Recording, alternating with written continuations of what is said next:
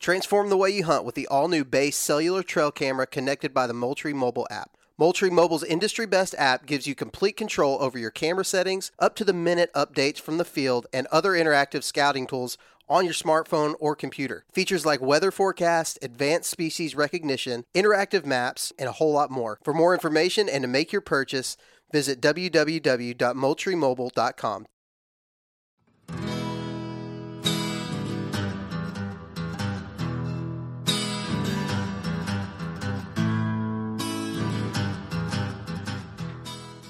What's up, everybody? Welcome back to the O2 podcast. Tonight, Paul and Andrew are here to talk with you. We've got all kinds of stuff, Paul.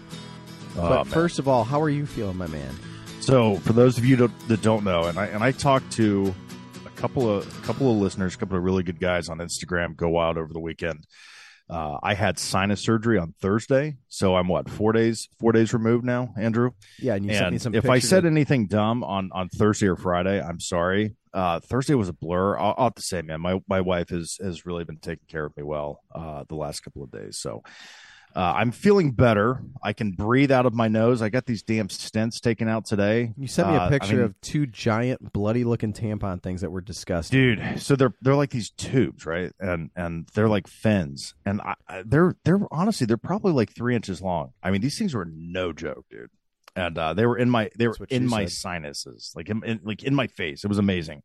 Uh, I'm not gonna lie, it was the greatest feeling I've ever had in my life when those things came out. I mean, I was I was miserable. You talked to me a couple of times over the weekend. It, it my face hurt. I, it was just awful, man. It was it was, awful. it so was funny to keep asking you how your face, or if your face hurt, because yeah, you know the old Oh, joke. it's killing, me. me. Right, yeah, no, it it and it was. I, I'm glad that I had the surgery. You know, it, the recovery is going to take a couple of a couple of weeks. I think. Um, where I really see the benefits of the surgery, but so far I can breathe through my nose unlike I've ever been able to before.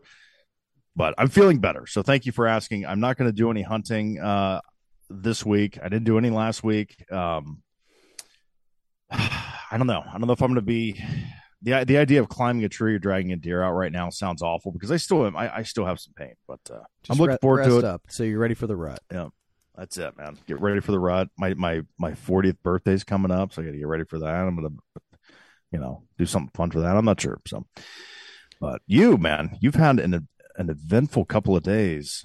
Uh, I guess 10 days really since we've since we've sat down I've talked to a uh, few in, people. in the deer woods. So I've talked to a few people, and here's the deal, Paul. just the, a few. the day that my hunting ad- adventure goes as you know they they are on TV or as it's supposed to, uh, that would be the day I need to retire from hunting. I think Yeah, it. I'm done. it it never just goes the way it's supposed to. It's always something, right? Um, so I'll just rattle off the story. If you want the images of this, uh, check Go Wild because I'm not really sure I'm going to post them on Instagram. I don't really feel like dealing with any censorship or anything like that. But I know over on Go Wild, our friends there, they don't do that. And uh, no, no while- censorship. while we're on Go Wild, shout out to those guys. Uh, some big news coming down the pipeline from one of the old uh, the members over there. Beware. Uh, oh yeah. I'm not going to give any Oh, too yeah. many of the details, but he might have got a bloody arrow over the weekend, Yeah. and it had more than him. just skin on its head. So So proud of him. Go wild. Time to go wild.com. You can download it. Android, Apple. We love it. We talk about it all the time. Real quick, I had an interesting conversation with Sam Sohol, which he's uh he's just a creator. He's an, he's a, an influencer, if you will, on on Instagram. I really like his stuff, Andrew. So I don't want to think people think I'm saying anything bad, but we had an interesting conversation. He was complaining about Instagram and Mark Zuckerberg. And I'm like, just just get on Go Wild, and he called it he he called it a. a a vacuum, an echo chamber, right? And, and I was I was kind of upset about that. And I made the comment to him that, you know, you were one post away from losing your entire platform. One post from someone in Silicon Valley that doesn't give a crap about deer hunting or you, and your platform is gone. And and I, I I'm just amazed that people still want to support. We have to do Instagram, Facebook, all these other stupid things because that's the way that we communicate as modern human beings. The time is coming. We're, we're hunters and anglers. You're not going to be fortunate enough to be able to do that stuff. It's going to happen. So go wild, awesome, love that guy. It's a great community. That's what it is. It's a community. Check it out. Couldn't be happier with those guys. Absolutely. So, but on my end, so last weekend, if you were following, let's see, two weekends ago, uh, I shot a deer I missed, and when I picked up that arrow, I mean, it was in the ground. Uh, there wasn't blood, hair, meat, anything on that arrow. I'm like a clean miss. I felt relieved, I guess, to that degree. So uh, I went out this weekend. Nice, nice, cool mornings. Um, but this was actually in the evening, Saturday night. So exactly one week after missing that deer, I was standing, sitting up there in the stand, similar setup as the week before, and this doe comes in, and I'm like, okay, here we go. And now I have a little bit of redemption I need to get just in my mind for missing the shot and all this stuff. So I'm like, I'm still filling the freezer. We'll go ahead and take this one. But I noticed on her back she had a couple spots, and the the spots were more of. Uh, like wounds. They looked like wounds, or maybe she was picking or Missing molting, hair. caught a branch, or whatever. Couldn't tell from where I was at. Anyways, she kind of comes around. I get the shot set up. Uh, I was able to shoot her. of course, there's something always happens. I'm not making excuses for my shot. I've got the video this time to actually to to prove it. But if you look, she steps backwards like right at the wrong time, and it wasn't because of me. She was just skittish because she. Uh, Do you think she heard the the bow go off? no, not this time. She was skittish Okay. coming in at all because um, the week before. Well, you had shot her the week before. but I didn't know that at that point. Anywho, Sorry. she takes a step back, six, eight inches, whatever. Boom, the arrow goes right in her neck. Now, the hindsight of that is that uh, she was expired in 10 seconds. I mean, that was Yeah. the fastest I've ever seen a deer. I mean, go. you you showed me where where you shot her, and I you could literally see her ten feet from where from the impact site, and she was dead yeah, instantly within basically. seconds. Yeah, So, from a humane society or humane side of things, standpoint. it was better. Um, Yeah. But I got down. I wanted to flip her over and see what these spots were. And if you don't believe in no man's land, um, and I won't say I didn't believe in it, it was some of those things I was just kind of like, is this kind of an ex- not excuse, but something we say to make ourselves feel better if we don't find a deer or Yeah. you know we hit one and you just you don't end up you know finding her in the woods or whatever.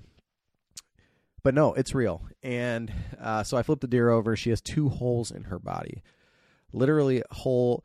And it, we're talking millimeters. It felt like from her spine. I have no idea how that deer survived. Those animals are incredible. And show. So what Yeah. happened was she ducked that arrow the week prior. It didn't miss. It went through her, but she carried on for a whole week. Now, when I got in there to butcher her up, the area wasn't it wasn't like pus and you know Rotted. complete infection or anything. It was a little cooler last week, but the, I cut out some of it. Right, I wasn't. It was a part of the back strap, and that's exactly where it went through.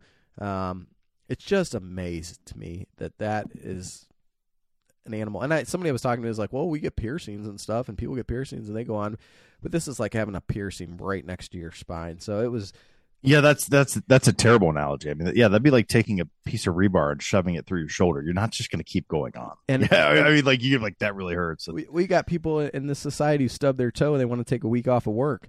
yeah, This deer didn't have a chance to do that, right? She had to keep on. So, um, long story. and it was.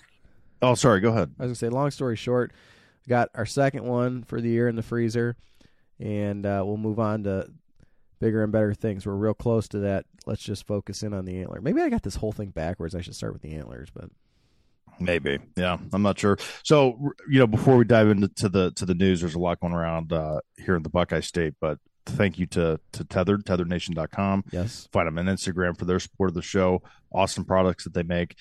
I'm getting more comfortable in them. You seem to be a freaking wizard uh, in in the tree saddle. So so good for you. You've taught me. You've taught me well. I know we've had a we've had a couple of listeners reach out and say that they've gotten they've they've bought uh, a tethered system. So if you're one of those guys, you're you're in tethered, you're in latitude, timber ninja, doesn't matter, Bowman, any of them. Let us know what you're uh, you know what you're what you're feeling, how how you're doing, especially if you're if it's your first year. I've I've talked to a lot of guys. I talked to a guy in Go Wild the other day. He's like, man, I'm 6'3", 300 pounds. I'm like, buddy, you and I are cut from the same cloth. You're going to be more comfortable in that damn thing than you ever have in any other uh, type of tree system. So, yeah, tetherednation.com. They got everything in stock. Check it out. Uh, and also our friends, months you've converted me, man. I, I today just walk around my first my, my First Lite. every So, time I talked to you, you had a got different my- piece on. I loved it. I know, man. I got the kiln hood. I'll tell you what. like so after that surgery, and and, and you've had a couple of surgeries here recently, and the, and the and the folks that have been through that, my body was just in like complete shock, man. I was cold constantly. And this freaking Kiln hoodie saved me, dude. Like I, I have been living in this thing. I, I, I I'm, I'm gonna have to wash it twice before I can wear it in the deer woods again because I've just been camping out in this thing since last Thursday, and it uh, was just so cold. But man, I, I'm, I'm, I'm a big fan. So firstlite.com. Uh, I saw uh, today that they've got their whitetail sale is on right now, twenty percent off on all of their Spectre, all of their whitetail gear on firstlite.com. So Yeah, and this is Good good that. through October 16th. So base Yep. layers, all that kind of stuff. Um, I think the Catalyst is my one. If I had to say you had to pick one thing, that's what I would say go to.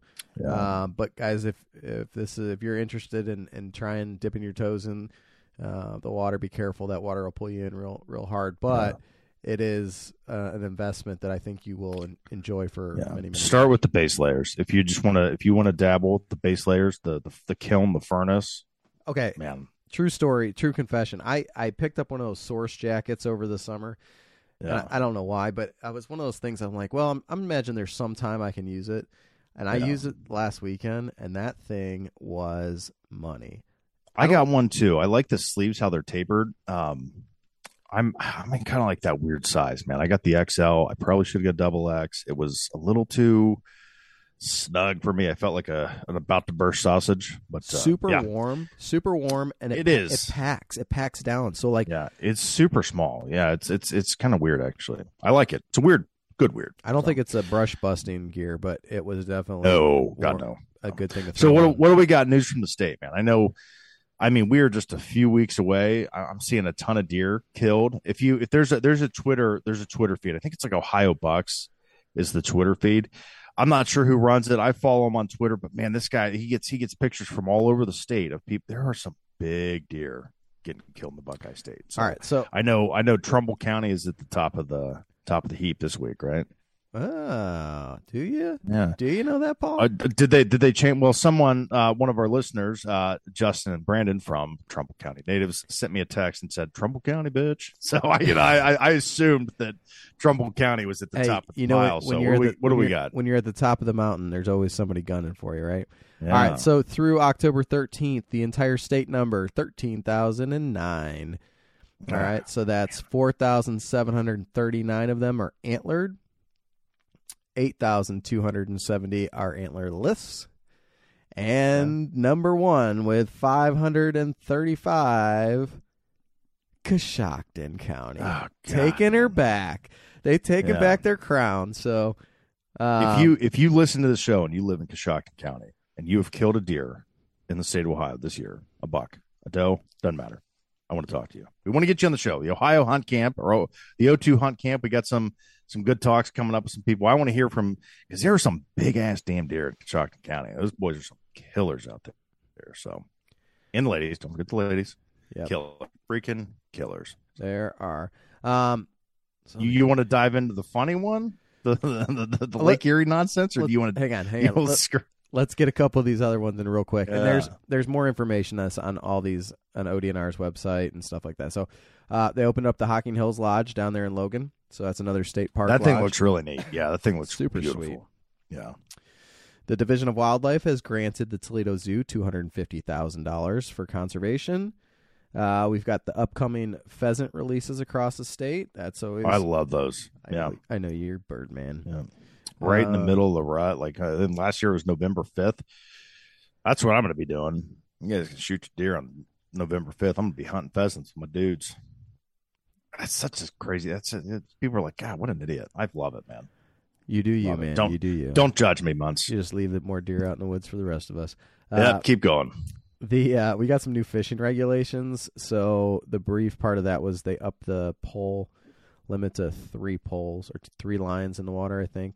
Um, I saw that. check check that out. There's there's a few other things, cat some catfish regulations and different things. But speaking of fishing, Paul, Oh God. And I'm sure everyone listening to the show is at this at this point. I mean, it made national news. let's just there's two I got two stories. Actually there's one I forgot to tell you about. But the uh uh we they're not good stories coming out of Ohio, Ohio, man, and I don't know what to say. But I'm sure a lot of our, our listeners have seen. If not, look it up. Uh, the walleye scandal in uh, uh, the walleye fishing tournament up there on Lake Erie, where these guys were packing the the fish full of weights and lead weights, like massive, like eight ounce lead weights, Yeah, I think and walleye fillets, like fillet fillets, fish. ice cubes, and I think they said scissors. There might have been a pair of scissors. Oh my god, what a bunch of dumbasses! Come on, guys! When you pull out a fish that's like this big and you say it weighs thirty pounds, like, come on, Yeah, we're not. What? they they said that I, I read somewhere, and, and and I don't know what's true, that there were eight pounds of lead weights that they pulled the the regular the, the the moderators uh, of this pulled out of that fish uh, out of those fish and put in that bucket in the video that you saw. Eight pounds of lead. That's insane. I mean one like that's the cheating aside like you're just you're, you're killing a fish. You're to throw it back. A fish is going to die. So one you're a dick right? Wanton waste all these other things two, that is just that's just wrong, man. And those guys, someone's I I, I read somewhere that those guys made an, an estimated three hundred thousand dollars from sponsorships and and winnings on that on that tour. Dude, there's buku dollars in in all that, um, and I just what did the old uh, was it Monday Night Football? Who was the guy? Uh, was it Cris Carter or uh, Randy Moss? Come on, man! Like, Yeah. come on, man! Don't be. Yeah. Come on. So, So, all right, so Nick Nick Otto is joining us. We're Nick. We're recording our intro for this week's episode. We're trying to get it done before you hopped on, so we're just going to streamline right into this. If you are ready, ha did you hear about the walleye fishing scandal on Lake Erie a couple weeks ago? Did you hear about that? Yes, yes, Okay. I did. I mean, That what when you is saw that? What was your. I, it's insane. I, I, it was absolutely insane. You watched that video, and I, I couldn't even wrap my mind around how someone could be so just dumb. It's um, yeah, and I think what really drew me into was, I mean, we live in this day and age right now of everything can be documented right there, right now. So as you you walk up, the footage I've seen is that you've walked up to the scales, or at least point they've they've gotten out of the fish where they've been able to inspect them, and the angler in question is standing there as they're just opening it up. And you just hear people shouting left and right, and you know they are. They're very passionate about what they're what they're doing. So it's like, you know what? Let the guy have it. But I Yeah. kudos to whoever was running that tournament. They're like, nobody lays a hand on them. They're already caught red-handed.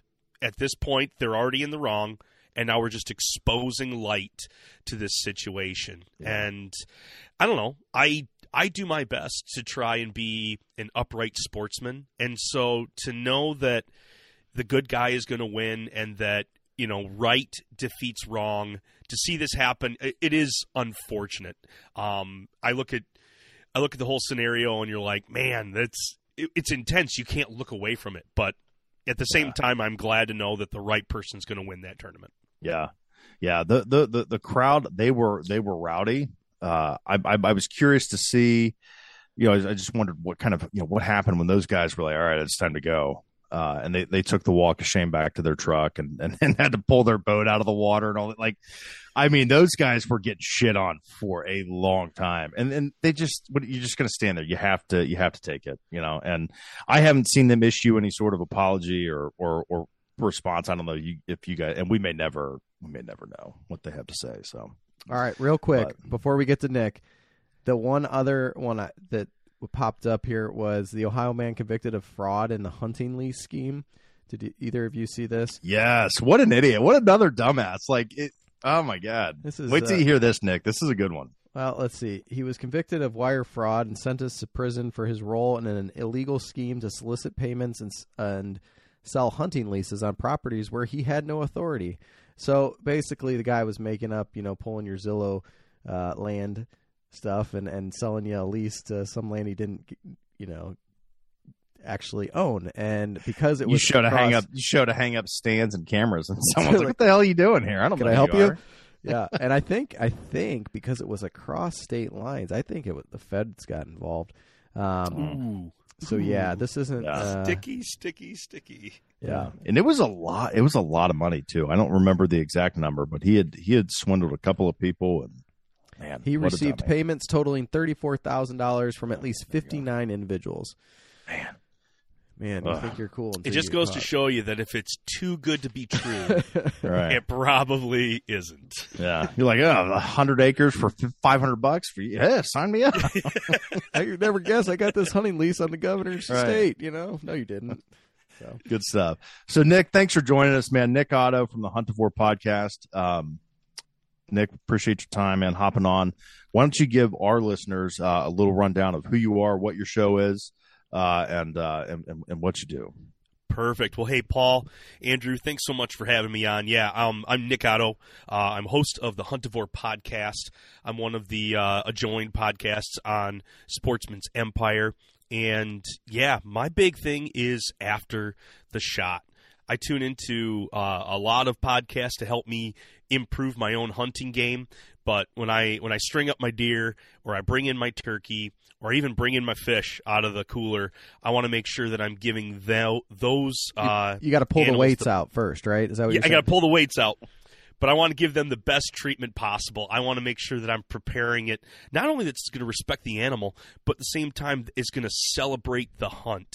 Uh, that I've just gone and, and gotten this. It truly is a huge blessing to be able to get from the wild harvest.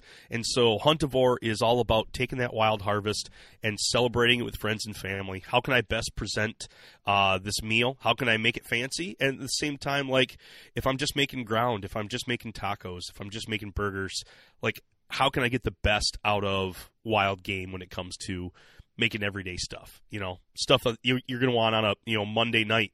We were just getting the kids off to football practice, so yeah, threw out venison burgers, and you know I ma- I made sure when I made that burger, I had the good 80-20 cut. I made sure I had all that sinew off of it, and uh, tried to make sure that it didn't uh, get warm. I wanted to keep it real cold. Got it back in the bag, got it in the freezer, and now it's stuff we use every day.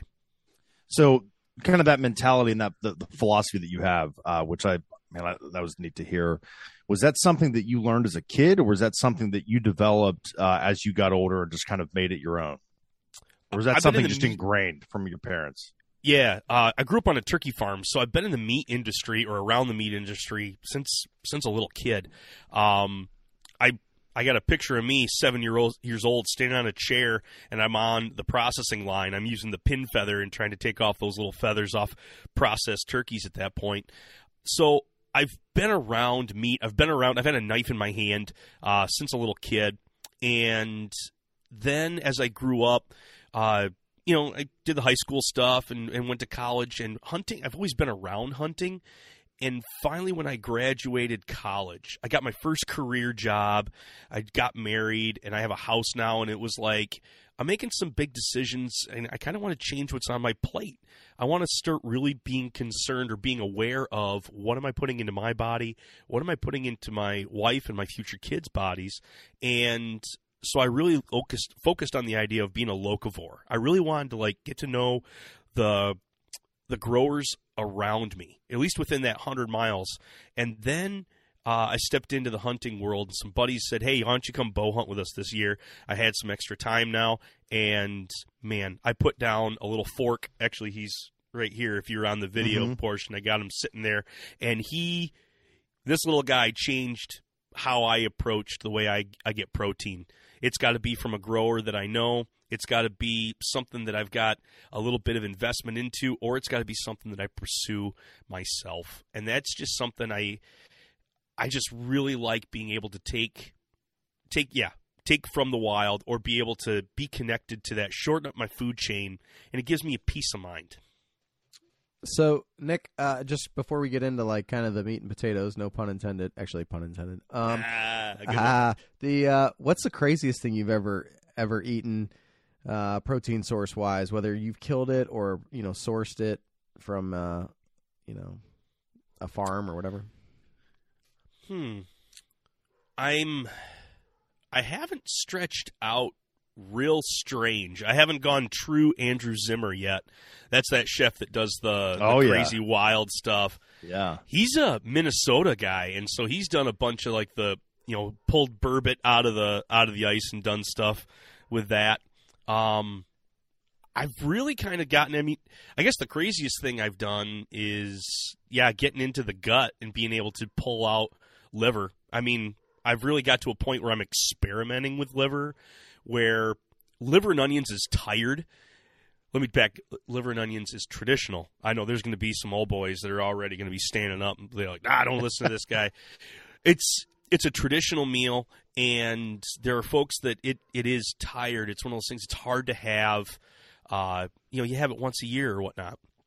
And so trying to use my venison liver and, and spread it out uh, so it's something that I'm like I'm I'm actually gaining some of these nutrients here because I'm having a little bit here and there uh, along the way and making dishes for that. So I made a boudin ball which actually incorporated liver into uh, into a sausage. It's a Cajun style, but you mix that in there, and then you can you de- you put some panko on the outside of it. You deep fry it. There's this little ball, and it turned out to be a great appetizer that everybody enjoyed. And you know, I didn't even talk about the liver at that point. They're like, "Yeah, it had this really unique flavor."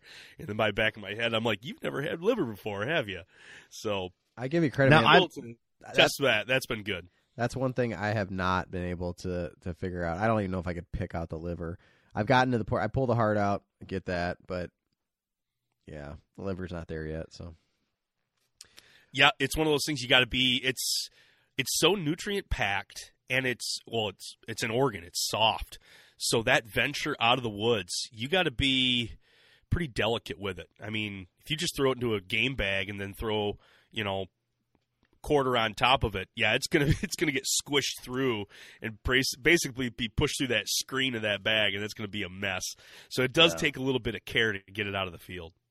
So let's let's talk about let's talk about quartering uh, in field. Is that your preferred method of getting a deer out of the woods? I mean, are you hunting, you know, like deep in in, in a you know big woods, or is it just something like that's your method to to get a deer out of the woods? my my method is true and true uh, Michigan traditional. You grab a hoof, you grab a horn, and you just drag the whole thing out. Yeah, Um, the we've got some distances here, at least in the areas that I hunt um, in Lower Michigan. I've got some areas that.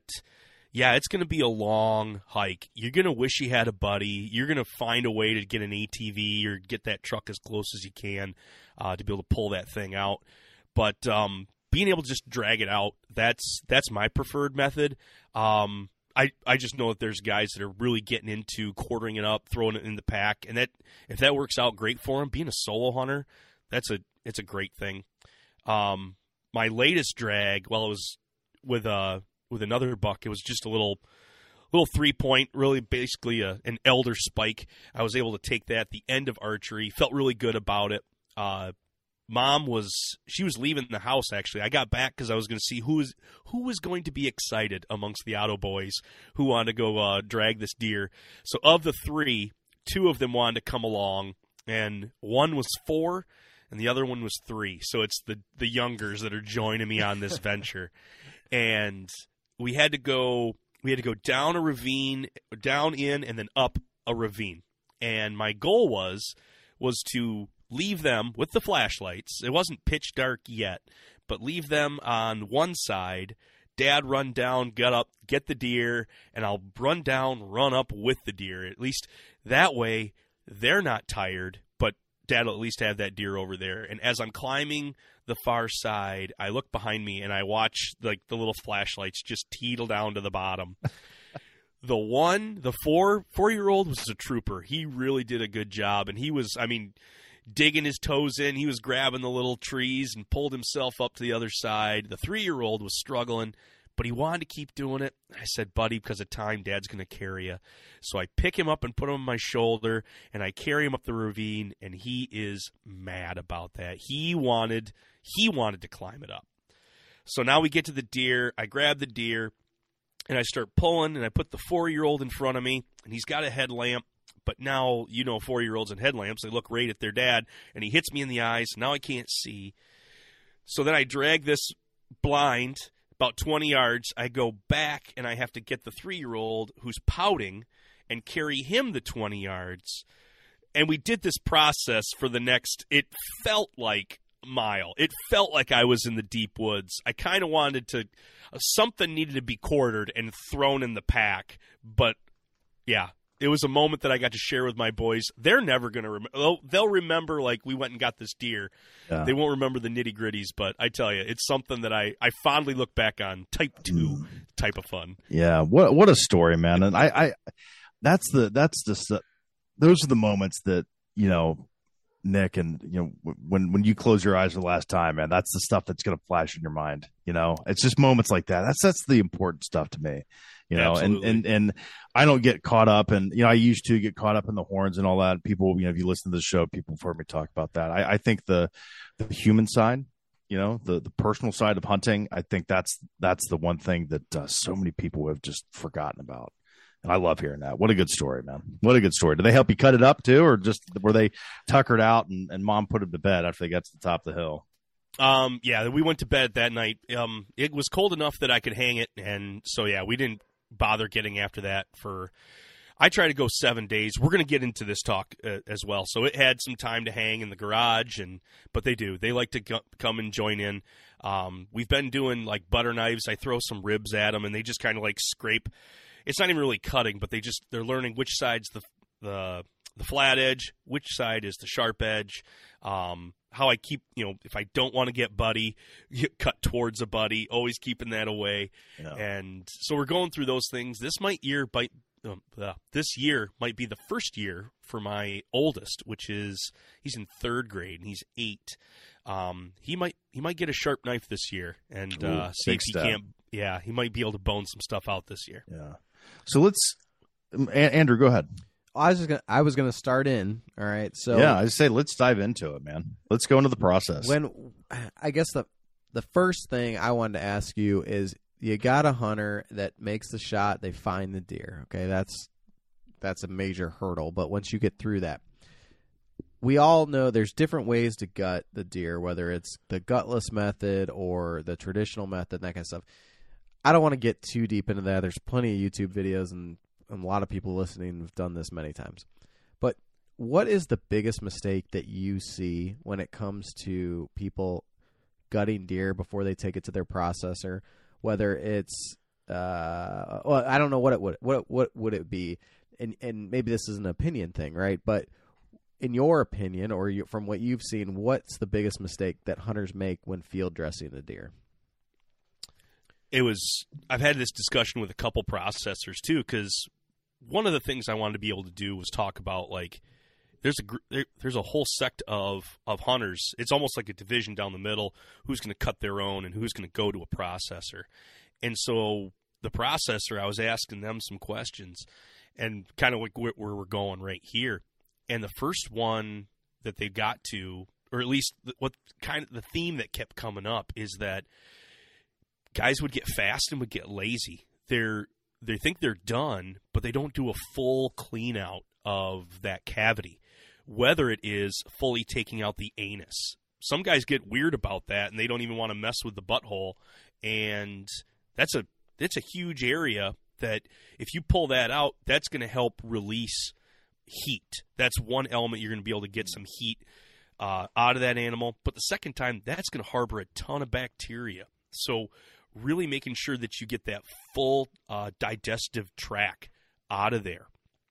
If you poke that that stomach, I mean, it's not all lost, but do a good job at thoroughly cleaning that out.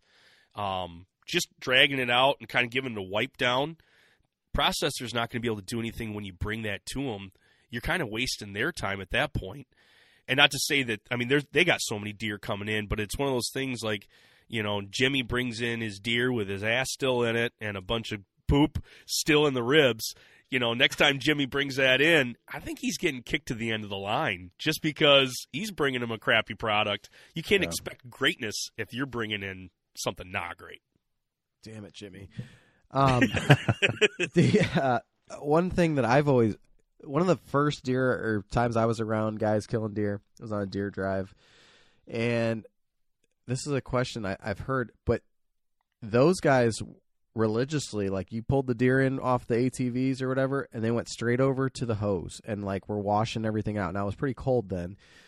But I've heard the opposite that you shouldn't be running water over it to get the debris and stuff out. I mean, obviously you don't want sticks and, and leaves and poop and everything else in there but um, is there a time when rinsing out with a hose is a good idea or not a good idea or I've not I've always heard that rinsing is a good idea. That you're not you're not filling it full and flushing the animal like you would flush a radiator. You're not you know flipping the animal up and then filling that thing up to let the water soak in there.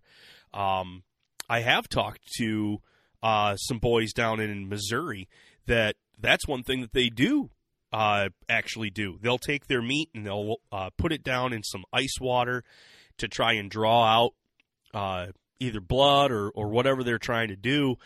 The issue that I find with that is that you're going to be you're going to be waterlogging the muscle. You're essentially like introducing all this water, and it's just never going to. It's not going to. It's not going to dry out right or it's not going to cook up right. It's just not going to taste right, especially when it's being soaked in that water.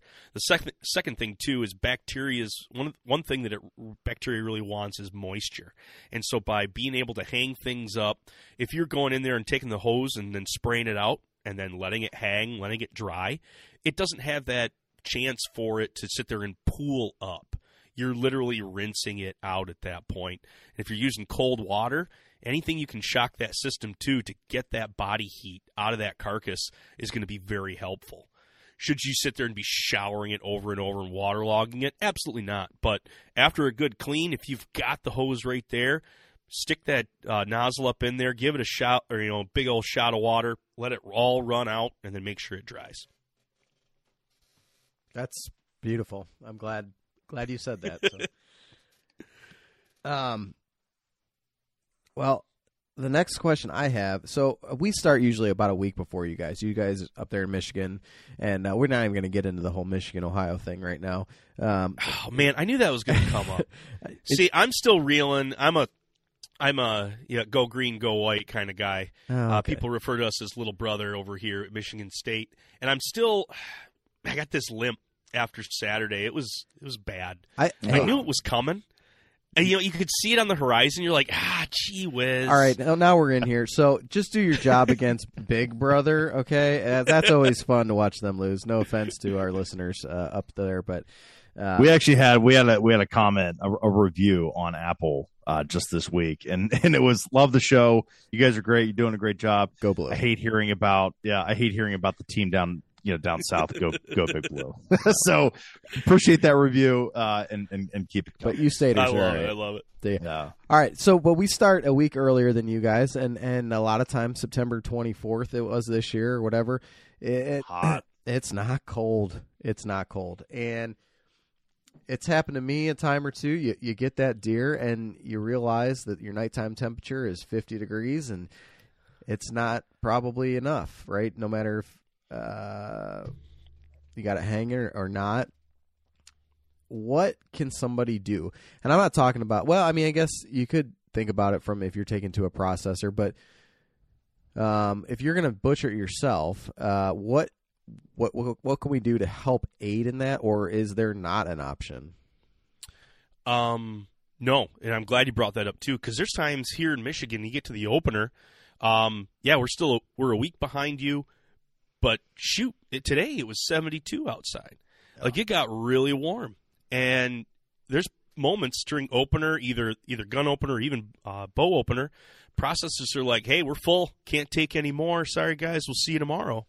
And there, there's a panic if you are not prepared.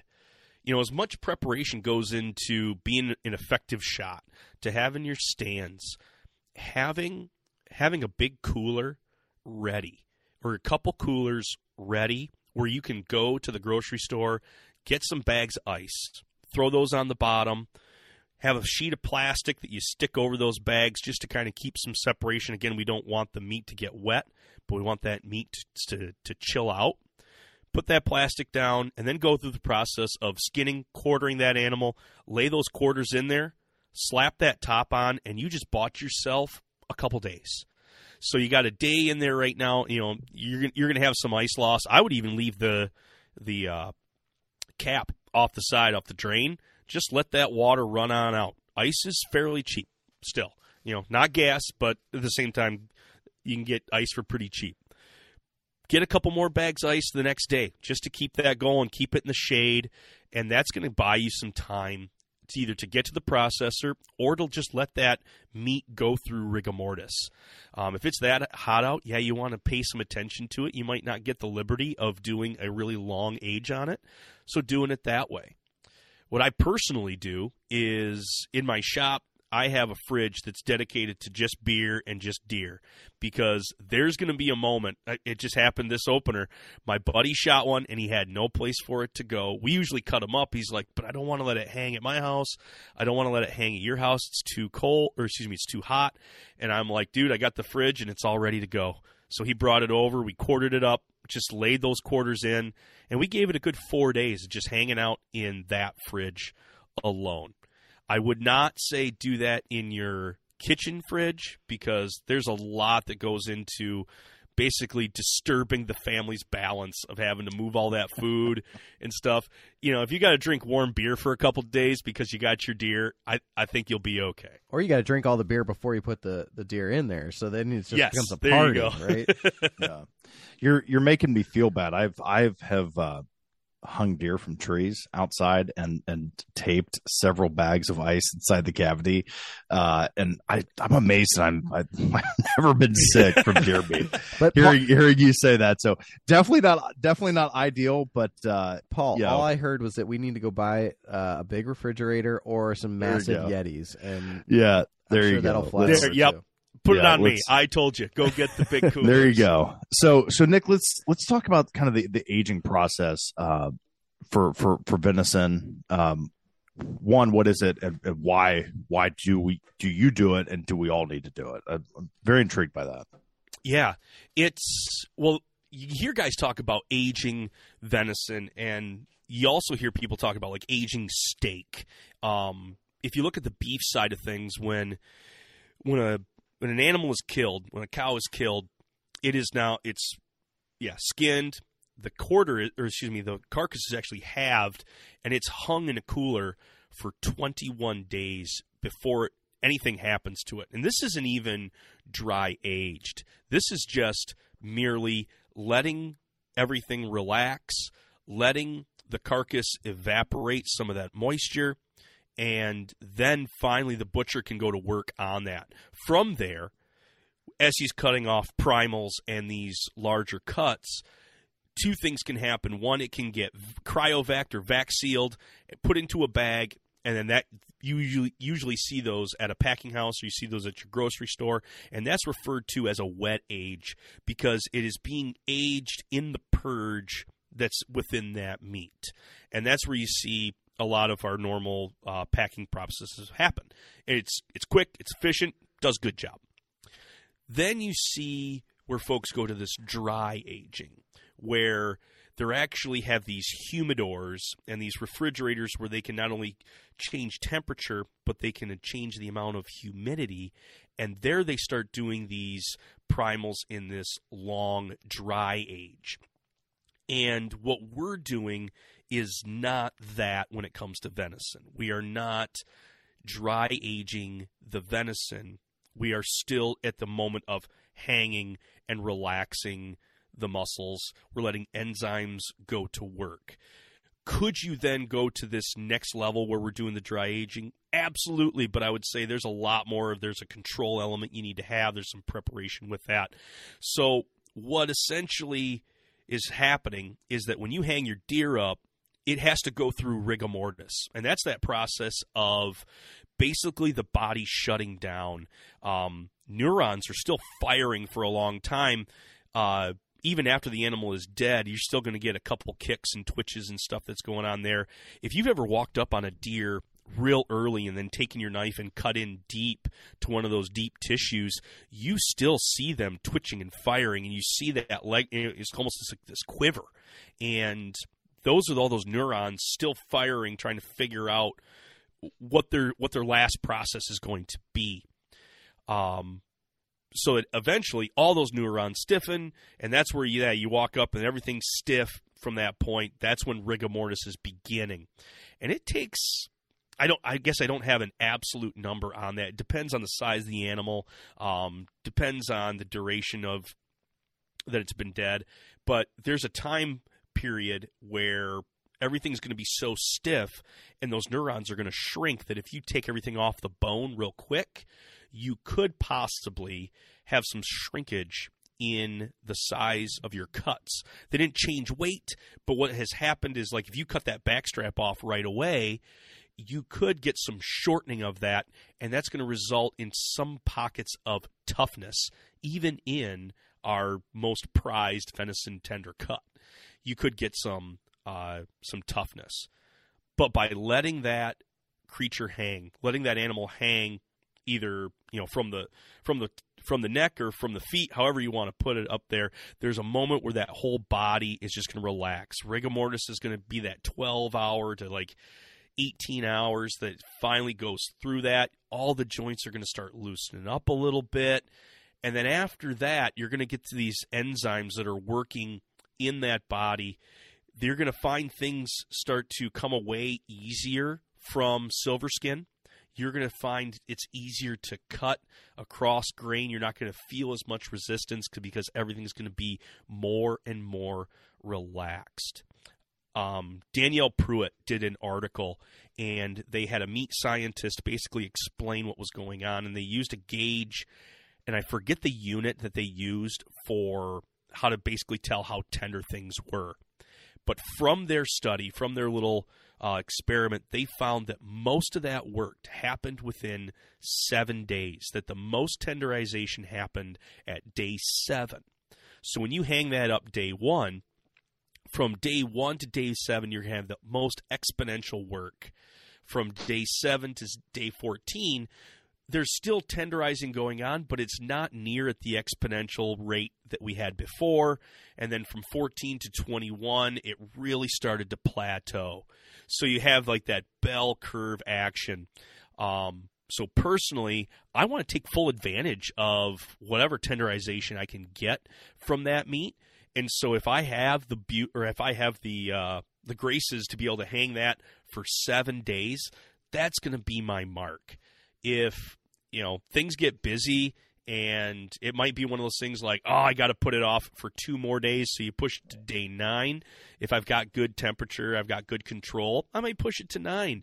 If things start to get real hectic and I won't be able to get down and give it the proper time, and so I got to start cutting at day five. Well, you know, hey, it had five days of hanging, and that's gonna, just going to have to be good enough for it.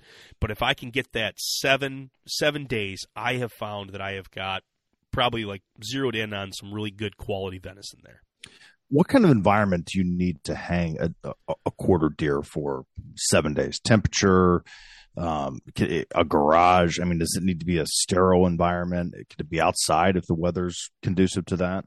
What so specifically like temperature range is is my big question. Yeah, 40s. That's like a green okay. light. 40s is good. We're not wanting to freeze the animal, um, and at that point, if you're getting 40s, um, 40s at night, it would be nice to be inside of a garage just because you've got a concrete floor, that concrete's still cold, you got it out of the shade. Uh, it's going to be protected. Dry is going to be a key thing there. So if it's inside, if it's, you know, gets up to 60 during the day, but it's raining, you still have that cold concrete that's keeping the inside of that shed or that garage uh, colder, keeping the lights off. I, I don't know if, if, ultraviolet actually does something. Maybe it's just temperature. I don't want to turn those fluorescents on it. Um, but at the same time, like keeping it dry in there, letting air flow in and around the cavity. I keep the skin on just for cleanliness, but I have a, you know, I'm opening up that rib cage. I'm trying to get every orifice that I can to have exposed so that it's getting as much airflow through that cavity. Anytime that air is touching that meat, I want it to be nice and dry.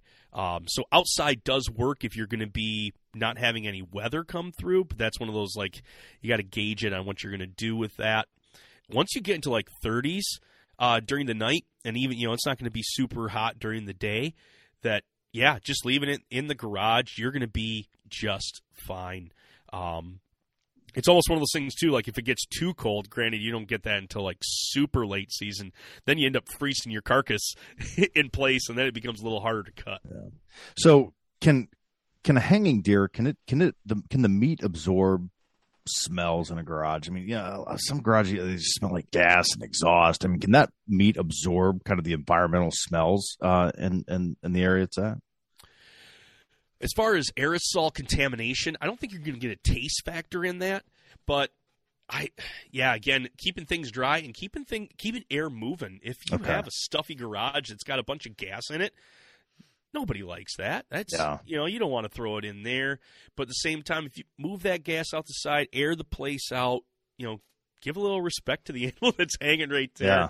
Kind of move that around because that's that, my shop is where I I hang my deer in, but that's also my woodworking shop. And so like actually the sawdust gets used. I throw that into a kiddie pool, and that gets slid underneath. Um, the deer to absorb the blood, so I use that towards Yeah. my advantage. You know, I got, I do, I have the mixed gas and I've got the regular gas, and I, I kind of just pull those cans out just Sure. to get those fumes out of there. Um, so as far as it like ab- like absorbing surrounding smells, I don't think it's going to do that. But at the same time, like this is the food that you're treating. That's not going to necessarily contaminate it, but at the same time, you want to have a place that you can, you know, sterilize a couple surfaces that you're going to be cutting on because you're going to bag it, and you're going to eat it. So that's one thing you Yeah. want to be thinking about as well. So you so you get to that kind of seven day sweet spot that you're looking for for deer to to hang and, and age. Um, are you now you were processing at this point all of your deer, correct? Or or are you just letting it hang and then taking it to a processor? So two part question: Are you doing the work? Uh, and if you are, what's kind of your first your first go to or your first move to start processing this animal? Yeah, I process my own. Um, I did a bunch of research on that. Like my first deer, I when I shot it, I knew like this is I want to take this full circle. There was something about like if I'm going to do it, I'm going to do it, and that's no. That's not like taking a shot at professionals who can take a deer and get you at you know back in a couple days in a box ready to go they're they're they're in the same boat that I am. That they had to go through training. They know how to get the best quality out of your deer, and they're going to get you the, a really good product. Creating relationships with processors is a great thing, a great first step. Um, getting to know what they like, getting to know how you want things done. There's a back and forth that can happen that's going to get you a good product out of there. But when I started, I knew like I, I wanted to do this, and so um, my first step on that is, uh, yeah, I, I leave it hanging whole. I leave it hanging with hide on. You got two camps there. Some people want to take that all off because it's going to get all that heat out of that animal quicker. I like to leave it on because again, it is going to be in my shop, and keeping that connective tissue on and keeping that hide on. You know, if I if I bump it with the mower or you know something wipes across it, or I do, I got to run the table saw for some reason, and I blow a bunch of sawdust. It's not blowing all over the carcass. It's going to stay nice and clean. And so, is it going to be a stiffer, tougher job getting off a dried hide or a hide that's been dried onto the animal, stiffened onto that animal? Yes, it's going to be take a little bit more of a process. Um, using that golf ball method, where you start from the back legs, hook in that golf ball, have your strap onto that, and just just let the the gator or the ATV walk itself away. That's a great trick, just to alleviate some of the work on on you, because I I don't think folks realize like you know when we when you take apart an animal, they refer to it as breaking, and they're like, yeah, you're breaking the animal, but this same process, it is also breaking you. Um, it it is by no means an easy task. Being a slaughterman, being a butcher is not a glorious thing in our community. Well, I, I would say it's getting better in our community because people are are seeing what they do and respecting how they do it. But taking a hide off of an animal is is very difficult. Very your hands start to cramp up. And then even when it comes to taking quarters off, you have to lift that quarter, you have to lift that front leg in order to get your knife in there. And after a while, if you haven't done that or just know your movements and how to like hold different pieces of meat, as soon as you let that thing go, you've got that full weight falling into you know your offhand there, and you got to be able to catch it. Otherwise, you're dropping it on the ground.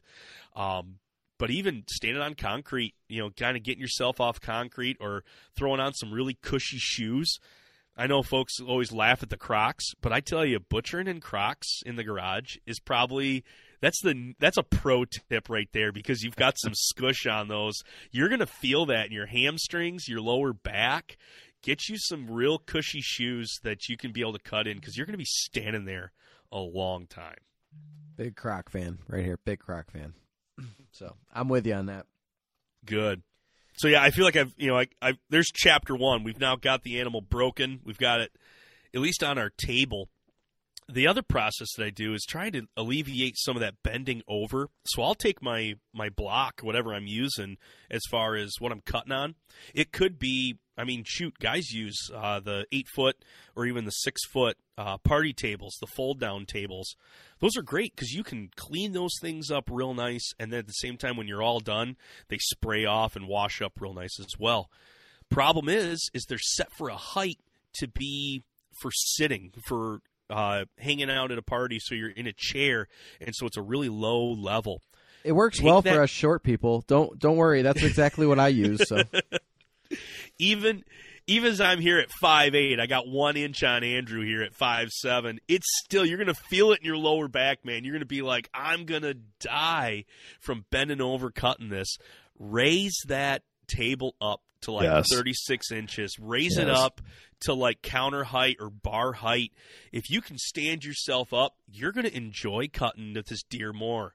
If you have it bent over, man, you're gonna have people. Let's say you got five guys that are all working there. You're gonna have two guys drop out, and they ain't gonna be able to do it anymore. Yeah. So Nick, I just I just real quick, I want to circle back. I there's a question that I talked about temperature, um, and then I want to dive into kind of chapter two, and I've, I've got a lot of questions. Andrew processes all of his deer. I've done three, two, two of mine, one for a friend. Uh, I have a lot of questions, and I'm I'm kind of doubting, really questioning what I did. Uh, on the on the other three deer, uh, I feel Listen, I Paul, feel this a little, is a I safe feel a little, I- environment.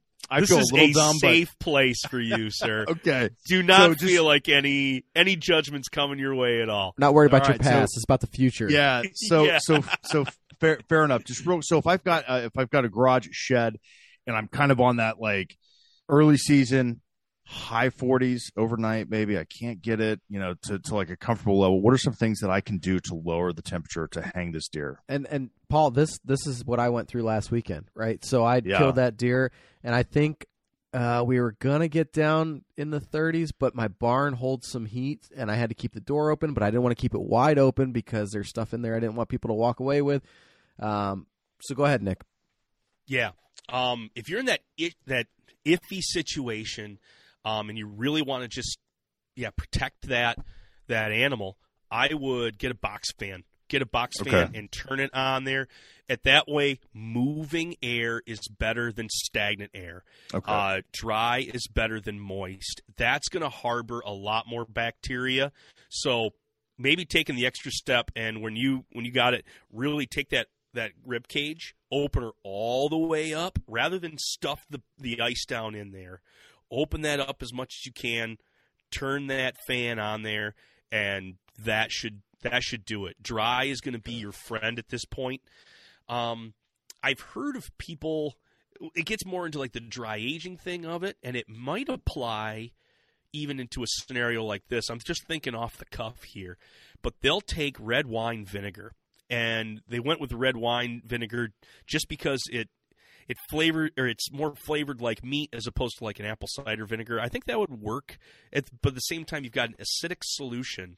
You throw it into a spray bottle, and any exposed surface, any exposed meat, you would then hit that with the uh, the vinegar there. It's not going to alter the meat at that point. It's already starting to dry, but it just it just gives an acidic plane that whatever spores or bacteria or anything that's going to start to have happen will then kind of be held off at that point. It'll buy you a little more time, but getting that thing cooled down is going to be your key thing. Probably making some cuts in the ham, uh, getting to that femur to do, get get to that bone a little bit more. Um, may give you a little extra time too to get that natural body heat off of it, but turn that fan on there and just yeah, make sure it's dry. Okay, good. Yeah, I'm sorry. Sorry to circle back. That was, uh, you know, I, I wanted to ask that question and and, and it kind of blank. So let's go into to, to phase two here. Um, you've got the animal broken down, which I I like that term. Um, so at this point, someone like me, I the few animals that I have done, they were very basic.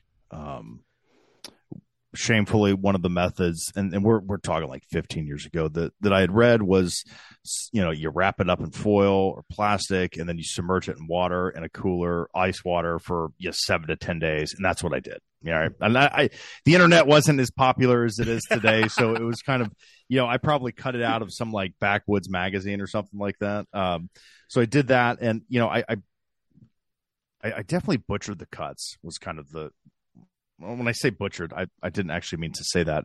Uh, I I did do them well, is what I'm you, is what I'm saying. Butchered so, the butchering. I butchered the butchering. So so for for someone like you, you've you've you've you've gone through this process. You've learned. You've done all the hard work. You're getting there. Um, are you doing kind of the same process, the same butchering every time, or or are you experimenting with cuts? You know, how, how and do you have like a special cut that you like to do that you maybe you don't do every time that you know something just a, a special deer or a special moment. Yeah. Here i'm gonna i'm gonna tease tease everybody. So they have to they have to tune in. They got to listen to me before i give them the the good stuff. I'm gonna give you three cuts that if you butcher your own animal you will get these prized cuts. And you'll never get them by going to a processor. You'll never get them by getting them done by a buddy who says he can do it fast. This is stuff that you got to pay attention to. So I got three cuts coming to you, and I'm going to hold back on those. Um, but yeah, going through that process of of learning how to break down these animals. Yeah, there was some time invested into it, and just like you know, my very first deer, this this guy right back here, we called them giblets and essentially it was just pieces of meat that were too small to be necessarily steaks. It's like little pieces of kebab, and we just yeah. referred to like, yeah, we had giblets. You'd you'd throw them on a grill. Actually, you'd throw down tinfoil, and then you would throw down these giblets because they would fall through the middle of the grates, and yeah. that was that was what we knew. And I, for that, after that, I was like, there's got to be a better way, and so my my basic first go around at it is kind of when I approach any deer is I want to start I want to yeah you have carcass then you break down into quarters which there's more than just four quarters on an animal but they're really focusing on the legs at that point. But you got your saddle uh, which is basically the spine that holds your your back straps and on the underside your tenderloins. And then you've got your your neck and your chuck uh, I separate that off, but that's a whole other uh, cut that you can then get from. Is, so you've got is, these pieces. Is neck that, and is neck and chuck the same thing?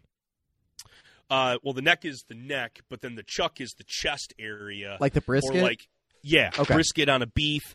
Um, you can get you can get there's a there's a fourth one here we could talk about. I'll I'll tease that one later, I guess. But there's a fourth cut you can get, being that it's a venison brisket. I treat it differently than I do a beef brisket. Um, but you've got the yeah that brisket side, the chuck and the the neck.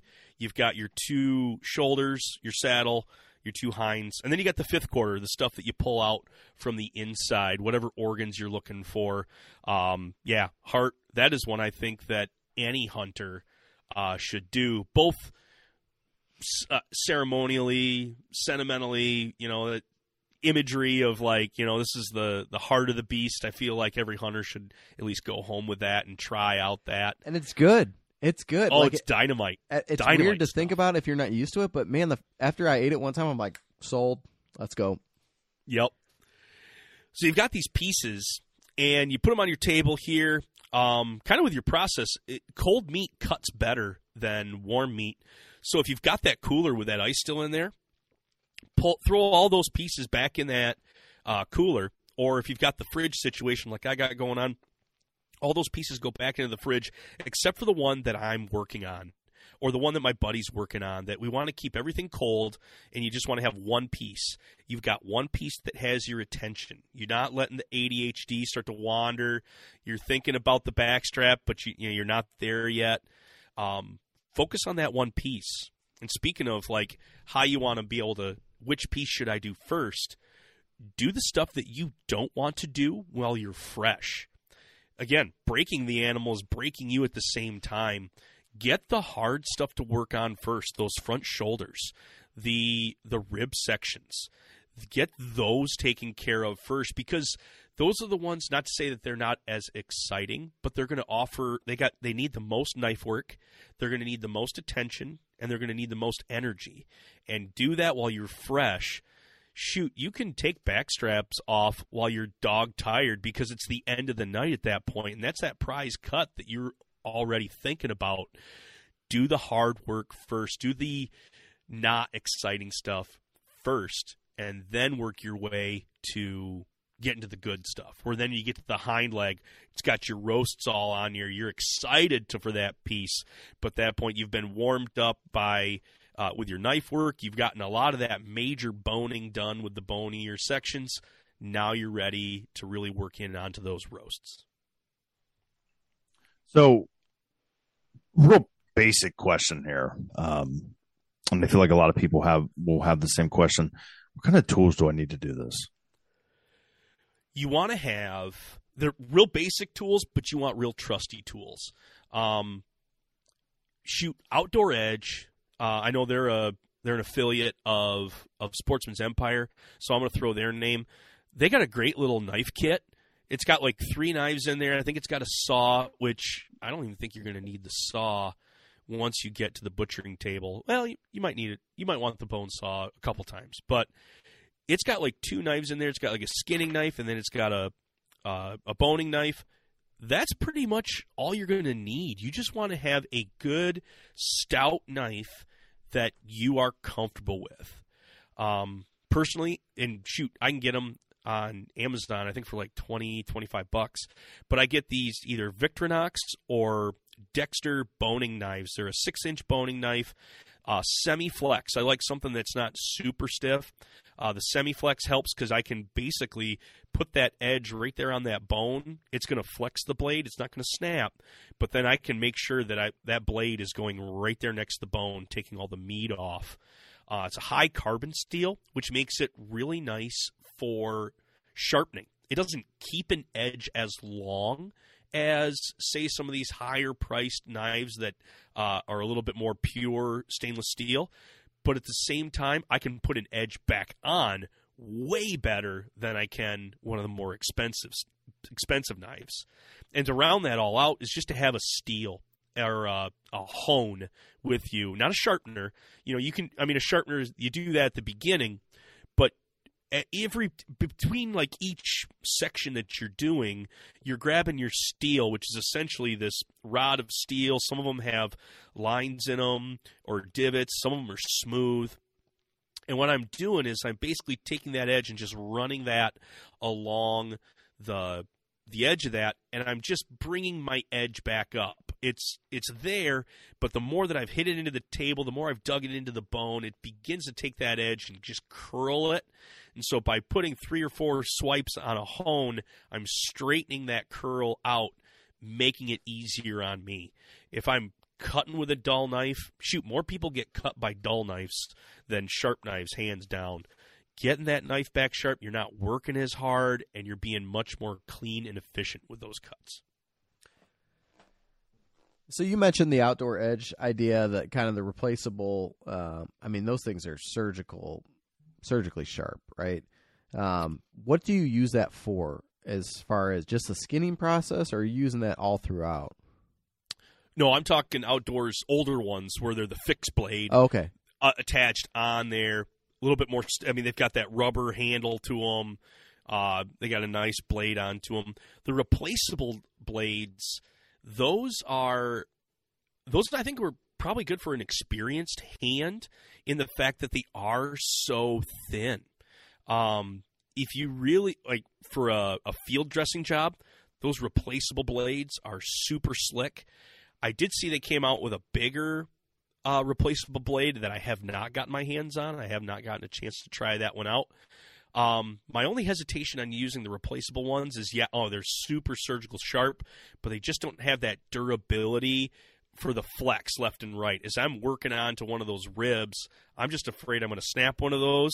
And yeah, it's replaceable, but I just in the snap I don't want to nick myself on that because they are so razor sharp. So when I'm yeah, when I'm butchering an animal, I want to go with something that's going to be a fixed blade. Uh, some of their older models that they got. So let's let's start at the legs.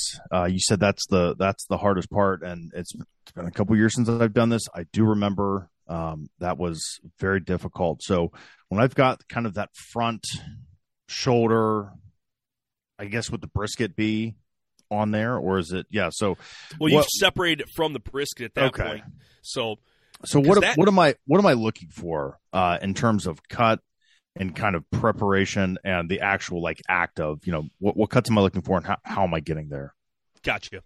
With that shoulder, I like to break the the whole shoulder down into three sections. I've got my shank, I've got my mid roast, and then I've got my blade roast off on the other side. And those three areas offer some different applications as far as cooking. Um, my favorite cut happens to come from shanks. Uh, just that long cook on those, you just get oh my goodness. You talk about delicious venison. You talk about a unique flavor profile. You slow roast shanks. That's that's your ticket right there. You'll never throw another one into burger.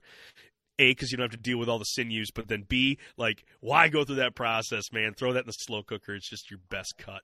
So that that section I just leave alone. Uh, your mid section, uh, where your humerus is going to be at, a uh, little bit. I mean, a little bit more meat, but still a lot of connective tissue in that center uh, cut of that shoulder. Um, that's another great stew piece. Um, if you were looking for more burger, that's a great one to dice up and to throw through the grinder. So you can have a couple different applications with that one. And then when you get into the blade roast, uh, again, you could throw the whole thing in for a large family. Um, there is, and this is the first of the cuts that you'll never get from uh, a processor or a buddy who can do it super fast. You're going to get your flat irons. There's two flat iron steaks that you can get off your shoulder. If you're really interested in that, I believe, I believe the uh, Sportsman's Empire YouTube channel is still online. I have two videos on there, one being for shoulders and one being for hind legs if you wanted to take a look at that. But what I do is I find the the outside of that blade as in what's face what would be facing away from the animal, opposite of the uh, armpit essentially. And in the middle of that runs a ridge on that blade. So even though it's a big paddle, there is like this ridge that runs along the top. So I'll take my knife and score both sides of that. And on the side that's going to be uh, covering the blade, one side is short, the other side, side is wide. You do got to be careful, but if you can fish your blade underneath and get really close to that bone and pull that whole section off, you end up with like a rectangle piece of meat. Now, in between that pe- those two pieces of meat runs a very thick piece of silver skin. So again, you got to get very uh, technical with running that blade. You're going to work at one end, find where that tendon is at, and you're going to then slide your blade between both of those and kind of open that up, following that that silver skin. Once you can take that silver skin out, you are ended up with oh, probably on a on a big buck, three quarters of an inch thick. On a smaller doe, it's going to be about a half inch thick, but you have a nice uh, thin piece of steak there. These two rectangles. I tell you what, for breakfast, if you wanted steak and eggs, pop those on there. You have to only do like a 45 second sear on both sides of those. And to get tender meat off a shoulder, like this is a really it's it's like a little gem in a in a cavern right there. So finding the flat irons and playing with those, trying to get something. And hey, if you screw them up doing them the first time, you just got to shoot another deer, and then you can try it again. Good deal. Or so you have got two shoulders too. You have Yeah. two strikes. To start over start over on the other side. So so we've got so we've got our first uh I'm gonna call it a luxury cut. Is that what I'm looking for? I'm looking Sure, for a term we call for it that. a lux- special a yeah luxury lu- cut. Yeah, luxury luxury cut. That's trademark Nick, by the way. Um, so so we've got we've got the shoulder butchered. We've got this awesome flat iron steak that you know probably 99 percent of us didn't even know was possible on a on a deer. Uh, where are you going next? Um, so that'll that'll do it for the shoulder. The shoulder it's it's a hard worked muscle. You'll hear guys talk about you know the further you get away from the the head and the hoof, the more tender the meat's going to be. You know that's where we get our backstrap, we get our our, uh, our rib eyes from from cattle or our tenderloins, and so that shoulder, I mean, that holds the front end of that animal up, um, and it's doing a lot of work. So you're going to get more connective tissue. You're going to get tougher meat on that.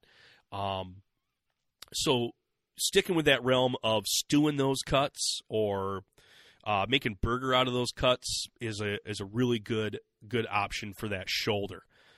So then, if we move to the the hind leg, it it still is supporting the weight of the animal, but you've got such big musculature. It's like the bodybuilding end of this animal. This is the true powerhouse.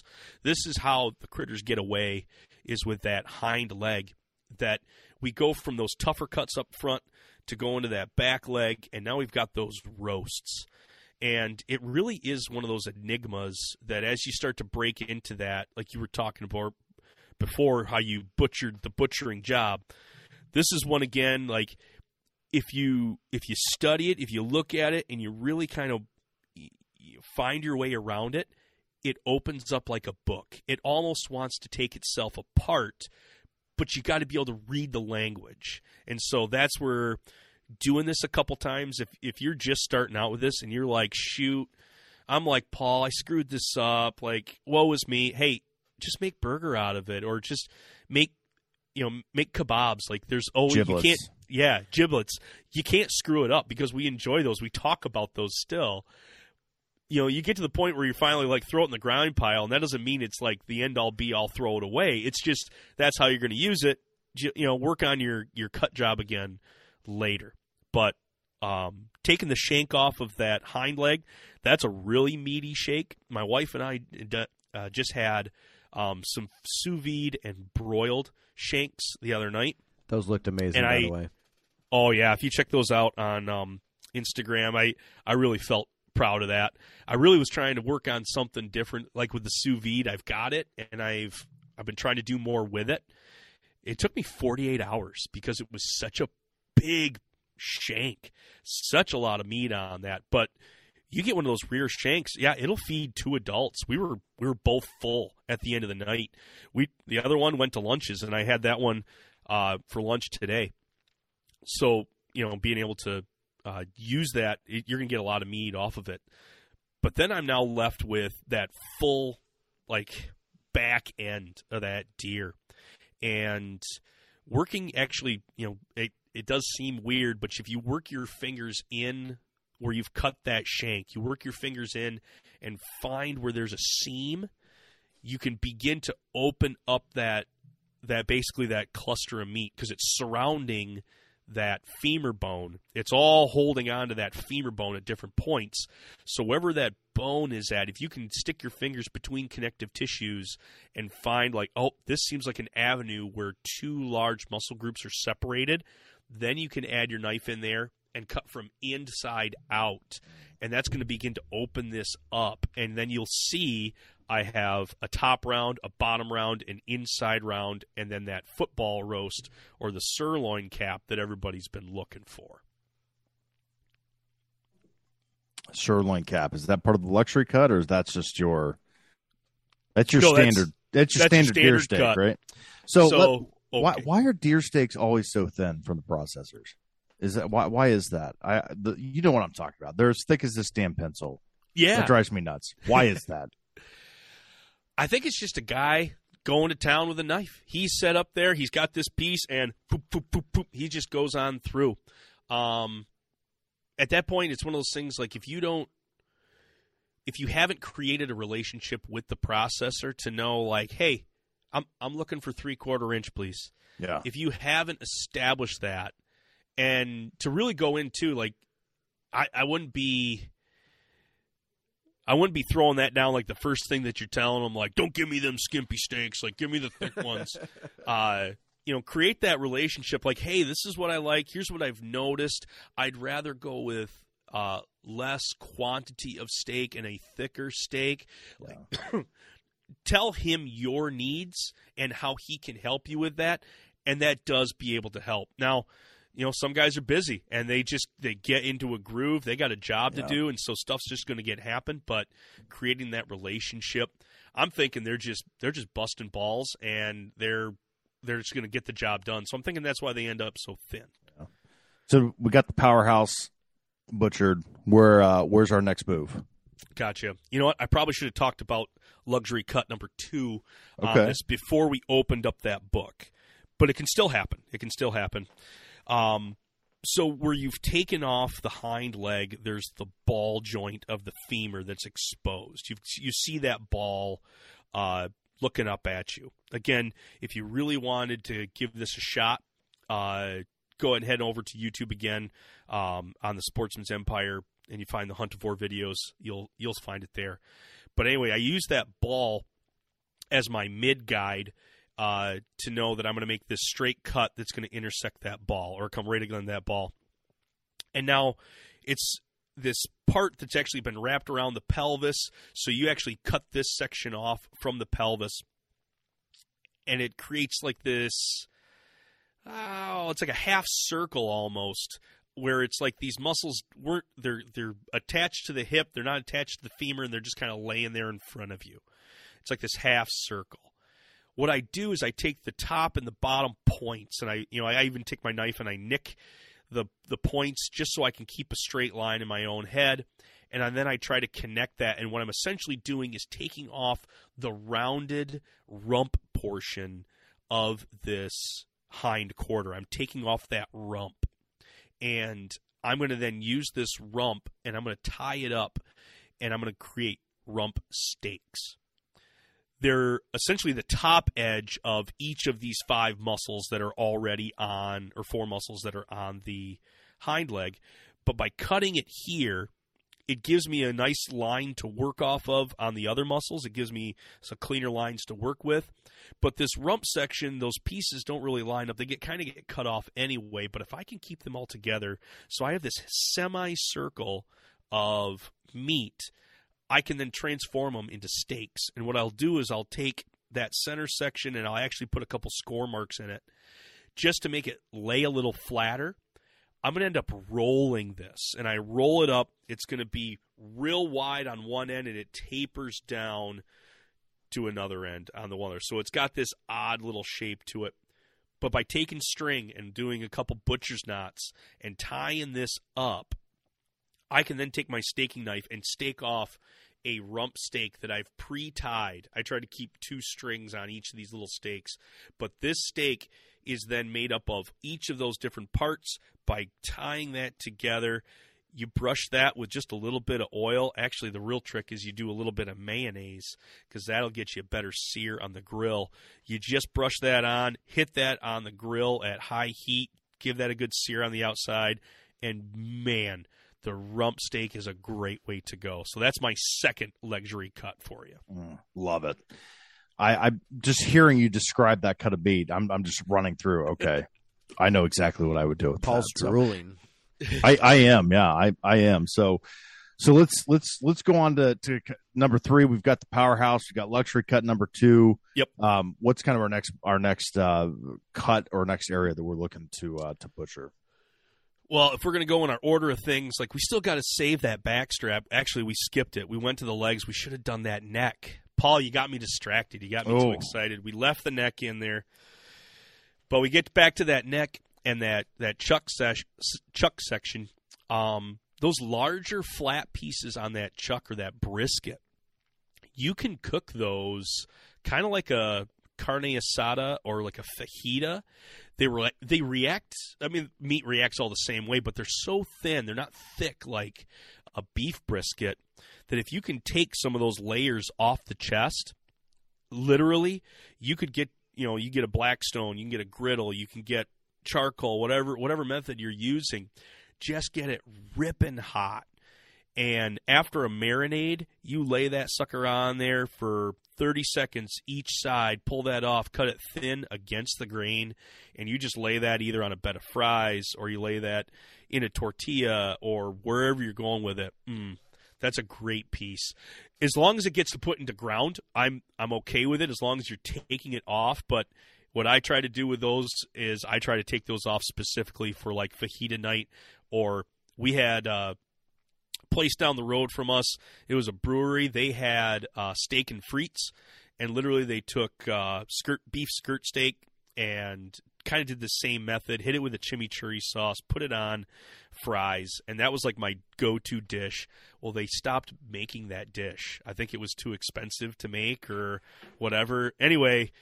I knew I had to find a way to make it in my own house. So anyway, I I've I- now repeated it, so I get it back. I am a master at chimichurri.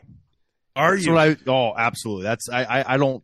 I went to a, a an Argentinian steakhouse in New York, and they, you know, I ordered the steak, and it came with bread and chimichurri, and I, I was like, what, what is this? Someday What I'm gonna this? someday I'm gonna find you green- two like sitting there geeking out over chimichurri and Yeah. turkeys, and I'm just Well, gonna have to walk away. When when you were talking about rolling that steak up and blazing it out, I'm like, dude, I would smother that in chimichurri, and I would eat the entire thing, and I wouldn't, I wouldn't breathe until I was done. So, so good, good, good to hear. I, I yeah, good to hear the chimichurri. I'll, uh, yes. We'll we'll get together sometime, and I'll make you some Perfect. Yeah, Andrew, why don't you see yourself out, man? You're not doing well there now. Anyway.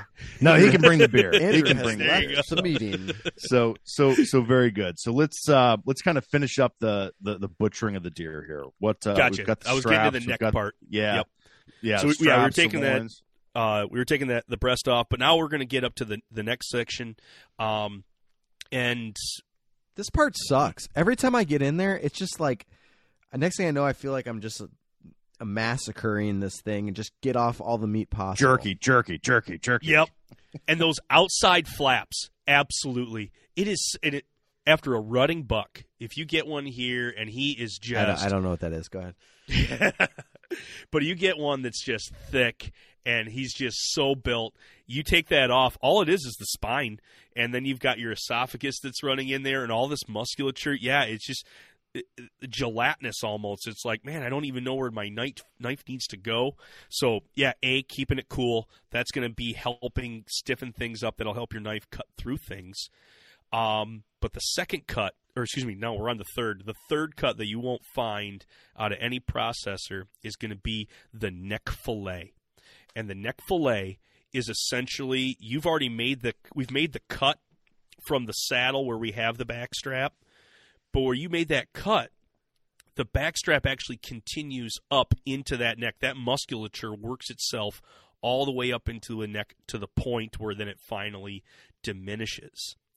So you take that process of how you take off a backstrap, you run your blade along uh, the top of the spine there, and then you work yourself off to the fin bones that are on those those vertebrae.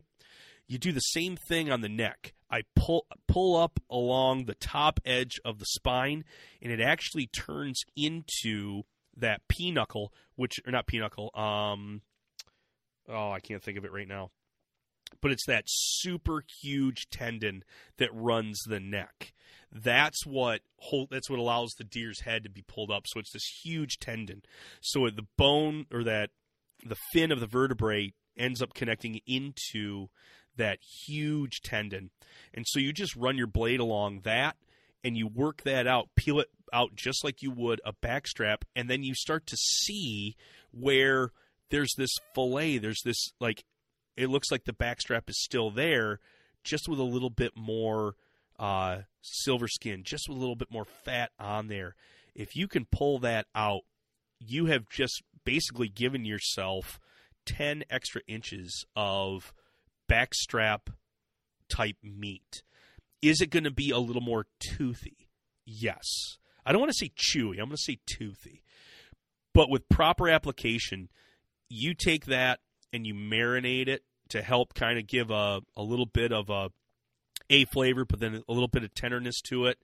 You don't cook it either two ways. You cook it enough to make it tender, or you don't cook it enough to keep it somewhere around that rare to medium rare level. Then you're still going to be able to get uh, the benefits of that being backstrap like. But that fillet offers great flavor, great tenderness. I've actually taken that. If you like like a stir fry, You take that and in its raw form, you slice that maybe quarter inch thin. Get yourself a mess of those. Plop that into a bag of uh, marinade, whether it be soy sauce, whether it be uh, you got your go-to gochujang or whatever whatever spices you want from that Asian style. Get yourself a hot pan, or if you're really cool, you got yourself a wok. I really kind of want a wok. I don't have one of those yet. Throw those in there, and you have got a stir fry just banging, ready to happen. So yeah, if you're into the into the stir fry, into the Asian dishes, you better be saving your neck fillets. So There there, you go. I promised three cuts you can't get anywhere else. There luxury luxury cuts. I'm I am uh, I'm going to look forward to these. So so in in terms of butchering the deer, I mean we're we're getting down to the the the showstopper, right? Yep, we're what down down to the saddle, down to the back strap, down to the the tenderloins. I like to, yeah, I I le- save that for last. Um, Because it's easy. It it's super easy.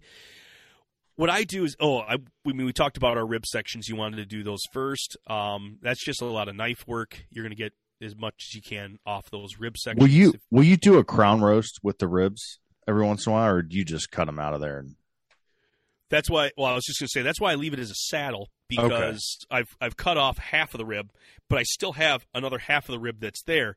okay. If I wanted to go to where you're going with the the crown roast, if I wanted to go to leaving that rib on of my back strap, so I have that uh, the tomahawk looking style back strap, I can totally do that.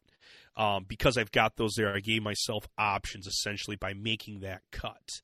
Um, crown roast is a lot of fun. Um, great exercise in knife work. Great exercise in Frenching. And what I mean in Frenching is the rest of the meat that's in between those bones. You have to be able to cut out that meat, and then any, anything connected onto those bones, you're going to want to scrape that off. You want that. I mean, if you're going to this length of trying to do a crown roast, you want to go something where I am going to want to present this then you know let's do this then don't slide on on this section but scrape each one of those bones bare when i go to roast uh the crown roast and what we're referring to the crown roast is is the backstrap that has these bones adorned and i keep it in longer sections uh in uh, British cuisine, they would end up actually taking this and wrapping it around itself to have uh, either stuffing in the middle. They've even taken them and they'll interlace the bones for another uh, addition, and they've got a bun- bunch of stuffing in there. Um, but at the same time, you've got to French these things. Take tinfoil, wrap the top and the sides of all those Frenched bones. Take the time to go ahead and do that because then when you go to the oven or you go to the grill or however you're cooking this, that if the heat hits that exposed bone, it's going to turn it black, and it's just going to do away with all that extra fancy work that you had just gone to.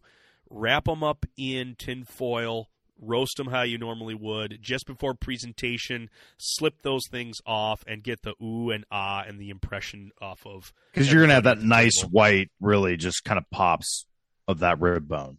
Okay, Absolutely, yeah. Okay. Because then that you know that that seared, caramelized outside, dark outside of of the meat contrasted with that beautiful, brilliant white bone. Oh yeah, that's that's the impression that you're trying to make. Right there. that's good stuff. So what uh, what's left in the butchering process? Um, I think Guess we're we've got- there. I think we're I think we're there. So The tail. Nick and Andrew, tell, go ahead. the tail. The tail. So uh, we're You know we're what, about Andrew? It was a joke. I have never had venison oxtail. I have had beef oxtail, delicious stuff. Have I don't know eaten how much meal you would get out of a white tail's tail. tail. Have you eaten the, Have you eaten venison tongue? I love beef tongue. That's one of my favorite meats. Beef tongue. Beef tongue is good. Yeah, I don't know if I've- it's just big enough. I don't. I don't know. It was. I got to the point where I had three tongues, and I made tacos out of them. If you don't know what to do with meat, make tacos, and they turn out amazing. That's Yeah. a, that's one spot. Like how can how can I hide this? How can I how can I try this safely just go with tacos, and you'll, Yeah. you'll love them every time. Yeah. So we're we're at about an hour and fifteen minutes on this talk, and this has Holy been really this has been really good. I have a I, I- I have a lot of questions about what to do with this these meats. Um, I I I would I want to I want to do another episode, a part two, at some point in this year. Yeah. Are, w- would you be okay with that? I want I want I want some cooking talk. Absolutely, That's not. what I I'm want. sick of talking to you guys already. We can't do a part two. Well, let's go ahead, open open open the calendar Andrew. Get them get them scheduled. so, man, this is this has been great. Andrew, do you have do you have anything else that I I've got I've got really three things. But the one thing I was going to say, what do you do if you come across a deer whether you figure it out in the in the field or after the fact if it's got a wound in there? Um, or even just your shot, you know, is there any tips or techniques that you'd suggest as far as preserving as much of the meat possible without, um, you know, setting anybody up for whether you know infected meat or something like that?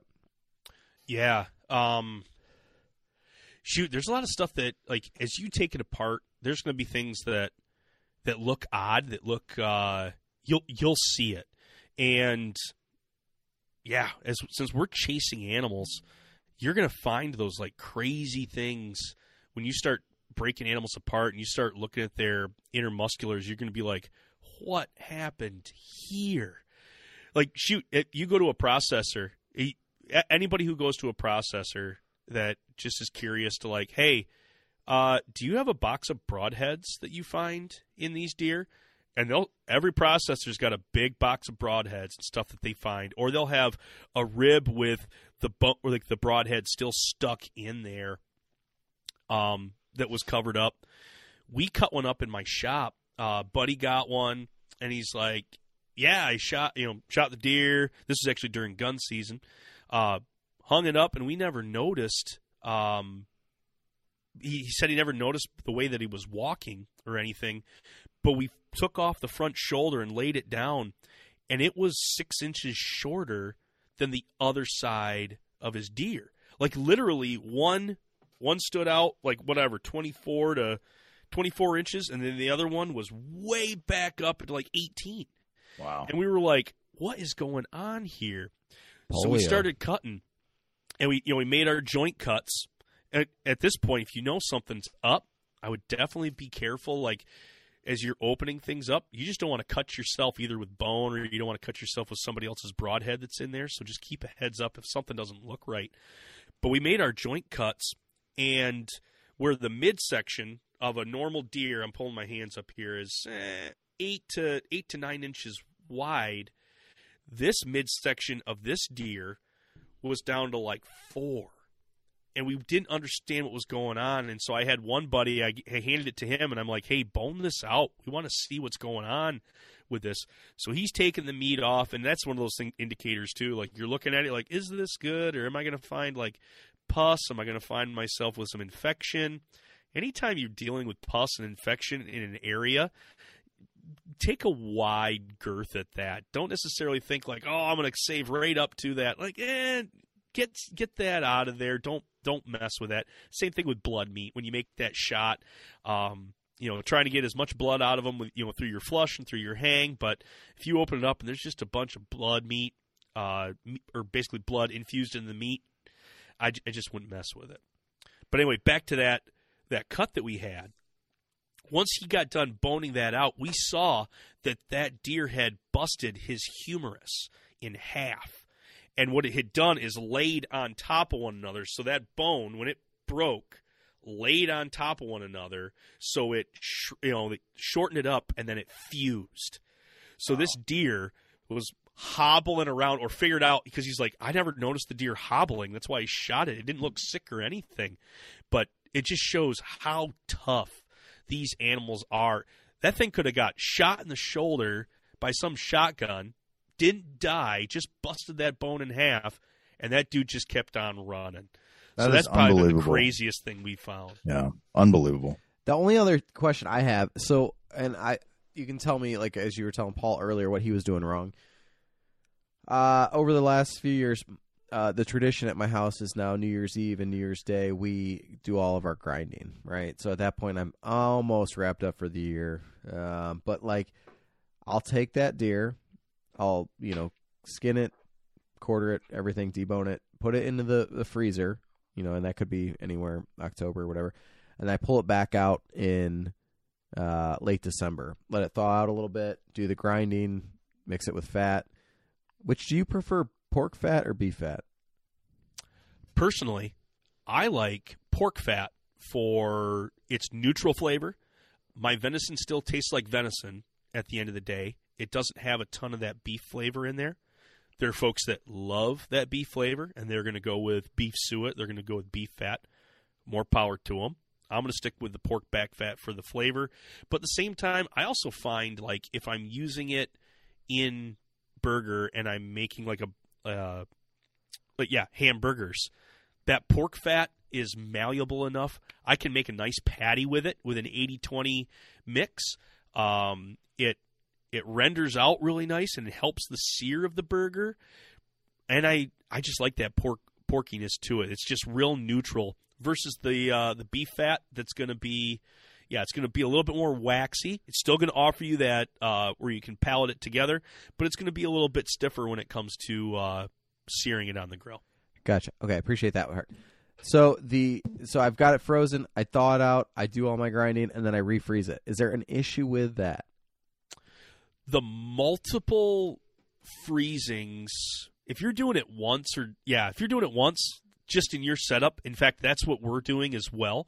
You can't get away from the fact that I can't leave this meat fresh for several months. There's no way that I can do that without it spoiling. So I'm going to take all my grind from my my deer this year and freeze it into bags. We're then going to pull it out. We're going to thaw it out. It's going to go through the process of grinding. It's going to get mixed in with the fat, and then it's going to get uh, frozen again that one time of thaw refreeze, especially now going into the version where it's into the burger, is going to be is going to be a pretty safe route. If I am thawing, refreezing, thawing, refreezing multiple times of a whole piece of meat, I'm going to really start to mess with the moisture because there is there's moisture in all of this meat. Uh, so then when I put it in the freezer, it's going to freeze. Water's going to freeze and it crystallize. And when you get a crystallization, it's essentially like a little needle point in the flesh that it's now making that little point. And so then when you thaw it out and your counter, you notice this this water and this blood that comes out. That's not water and blood, that is purge. Well, it is water, but it's also just protein from the meat itself. It's not additional blood. So now that that purge has been leached out of that steak. It is now missing that. You do that multiple times in a row, and you're going to have essentially a piece of jerky sitting there. Or if you go to cook it up, you're going to be like, man, this stuff is it tastes freezer burned. Well, essentially, you've stabbed it a million and a half times with these really small pieces of ice. Now back to your grind setup. You took that surface area and you just ground it all up. So you're going to get purge from that anyway because it's been ground and you're introducing fat, which is also going to impart a moisture and flavor. That's going to be the safest route, especially if you're going to do the route that you're doing right now. Ours is not uh, New Year's Day. Ours is going to be the week after. All my buddies are getting together and we're doing a big grind night, and that's what we're doing. We're just going to freeze everything up nice and hard now, thaw everything once, run it through the grinder, throw it back in the freezer, and then we get to enjoy that throughout the rest of the year. Awesome. Good deal. Well, hey Nick, So- we'll get you set up for another another episode for sure, man. If you got the if you want to want to come back on, so Absolutely. Hey, anytime that I can help out those uh, folks in that state that's below us, I'm uh, I'm all for it. we can call truce for the, Good. the hour and a half. There you go. Nick, where can people find your show? Where can they find you on social media? Gotcha. Yeah, my best spot for social media is going to be at Huntivore on Instagram. Um, I'm constantly trying to just show stuff that I'm doing um, with meat. I, I like to play with things, I like to try new things. I might see something from somebody and want to give it a shot with wild game. Um, so you'll see that through my stories. And then I just post my adventures throughout there, things that, that's happening. So that's probably a quick way to also get a hold of me as well. Just hit, hit up my DMs and I'll be sure to to get back with you. If you have any questions, shoot those on there too. I might even just do a little uh, shout out to you on a story, and we'll uh, we'll answer the question for you or what you want to try to do. Um, but yeah, my show airs on Mondays. I'm bi-weekly as far as uh, being on Sportsman's Nation. I tell you, this is a tough job here, guys. We got to not only have our nine to fives, but we got to then put our own two cents into video or uh, audio yeah. form. So yeah, I I had to go the uh, the bi-weekly, but you can catch me Mondays on Sportsman's Empire. Very good. Any big hunting plans uh, for this this fall and winter? Um, we're going to be sticking pretty close to how uh, pretty close to home here. I do have a friend that bought a house, uh, probably about forty minutes away. That'll be that'll be one that I'm going to take advantage of because he's not a hunter. He just bought like seven to ten acres, and he's like, "Dude, I think there's deer out here. If you want to come hunt." And it was like, "Look at that! The okay. invitation was even given to me. yeah, awesome." And he's got uh, he's only got requests that he wants he wants some venison, so it was like beautiful excuse. So there we're gonna go. do that. I put all my eggs into one basket, chasing uh, elk early. So yeah, we're gonna be sticking close to home. Very good, Nick. Thanks for your time, man. Good luck this year. I can't wait for the food talk uh, here in episode two. Awesome. I love that there's part two, guys. This has yeah. been a great, great hour and a half. Just fun getting to know you. Oh, it was great. Thank you, man. Appreciate, Appreciate you. Take care, Nick.